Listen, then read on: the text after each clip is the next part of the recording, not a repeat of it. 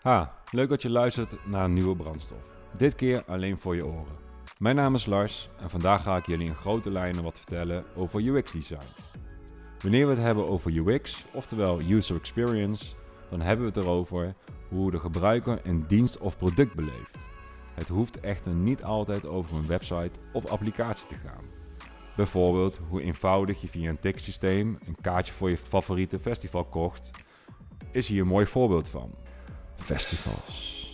Weet je nog? Maar goed. UX is ook hoe jij je favoriete Nikes ervaart tijdens het hardlopen.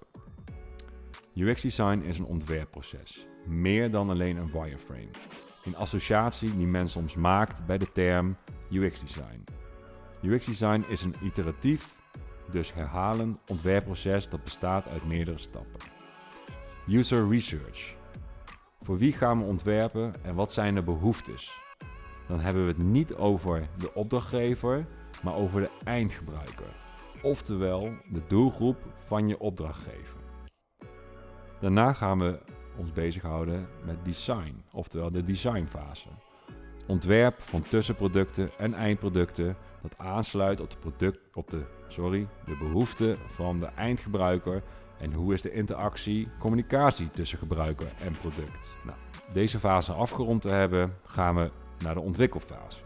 Het bouwen en testen van het product om te ontdekken of de behoeftes van de gebruikers worden vervuld. We kijken hier of we de juiste ervaring hebben gecreëerd. Maar waarom is UX design zo belangrijk? Wanneer je bij de gebruiker een gewenste aangename beleving creëert, dan is de kans een stuk groter dat er meer producten of diensten worden afgenomen. Of dat er meer tijd gespendeerd wordt met je product. Om deze beleving te creëren, focussen we ons op uiterlijk, gevoel en gebruiksgemak. Usability, ook wel genoemd, van het product. De eerste fase, user research. UX design wordt sterk gedreven door onderzoek. De eindgebruiker staat tijdens het onderzoek centraal om erachter te komen waar we die winst kunnen behalen. We gaan dus een kaart brengen voor wie we gaan ontwerpen, dus wie die eindgebruiker is. Het kan zijn dat we te maken hebben met meerdere typen gebruikers. Wat erg belangrijk is tijdens deze fase om in je achterhoofd te houden, is dat je gebruikers nooit over één kam kunt scheren. We kijken naar wat de behoeftes van die gebruikers zijn en wat willen we juist voorkomen. Wanneer we dit in kaart kunnen brengen, kunnen we de juiste ontwerpcriteria opstellen die aansluiten op de behoeftes. Daarnaast willen we ook weten of de gebruiker al bekend is met het merk, dienst of product. Heel belangrijk als je bijvoorbeeld een nieuw product op de markt gaat brengen of je bent een start-up, dan moet men wel eerst weten wie jij bent. Deze fase kan bestaan uit het afnemen van individuele interviews met de gebruiker, surveys, oftewel enquêtes, het organiseren van usability testing sessies met meerdere gebruikers binnen dezelfde focusgroep, waarbij ze bijvoorbeeld een soortgelijk product gaan testen en die gaan wij observeren. Zo zijn er tientallen methodes die je kunt toepassen. Al deze gegevens worden samengevoegd om vervolgens het gebruiksgemak en de juiste ervaring van het product te realiseren. Wanneer we weten voor wie we gaan ontwerpen en wat de behoeftes zijn, dan gaan we ons buigen over de designfase. Als we het hebben over de designfase, dan gaat het niet alleen om het eindproduct dat vormgegeven moet worden. In deze fase gaat het ook om tussenproducten. Denk hierbij aan sitemaps, mockups, storyboards, moodboards, prototypes en jawel wireframes. Wat goed is om te weten tijdens het designproces is dat gebruikers 80% herinneren van wat ze zien en 20% van wat ze lezen. Dit moet, dit moet natuurlijk niet je enige focus zijn. We houden hier onder andere ook rekening met functionality first.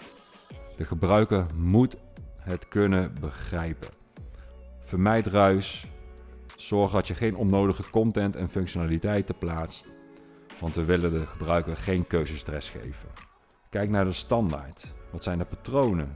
Gebruikers hebben door de jaren heen patronen aangeleerd hoe ze gebruik kunnen maken van een product of dienst. Bijvoorbeeld tijdens het online shoppen. Het klikken op het winkelmand-icoontje naast zijn gebruikersnaam om te zien wat zijn bestelling gaat zijn. Data. Data is leidend. Laat dit echt leidend zijn voor de ontwerpkeuzes die je maakt. Je kunt harde conclusies trekken gebaseerd op feiten en cijfers. Ethisch ontwerpen. De gebruiker heeft de controle. Maak daarom niet zomaar keuzes voor de gebruiker. Bijvoorbeeld bij het afronden van een online bestelling automatisch even die checkbox aanvinken dat ze dagelijks gebombardeerd willen worden met de door jou zo interessante nieuwsbrieven. De gebruiker is hier niet van gediend. Hij heeft de controle. Daarnaast kijken we ook naar interaction design. Wat is de interactie tussen gebruiker en het product?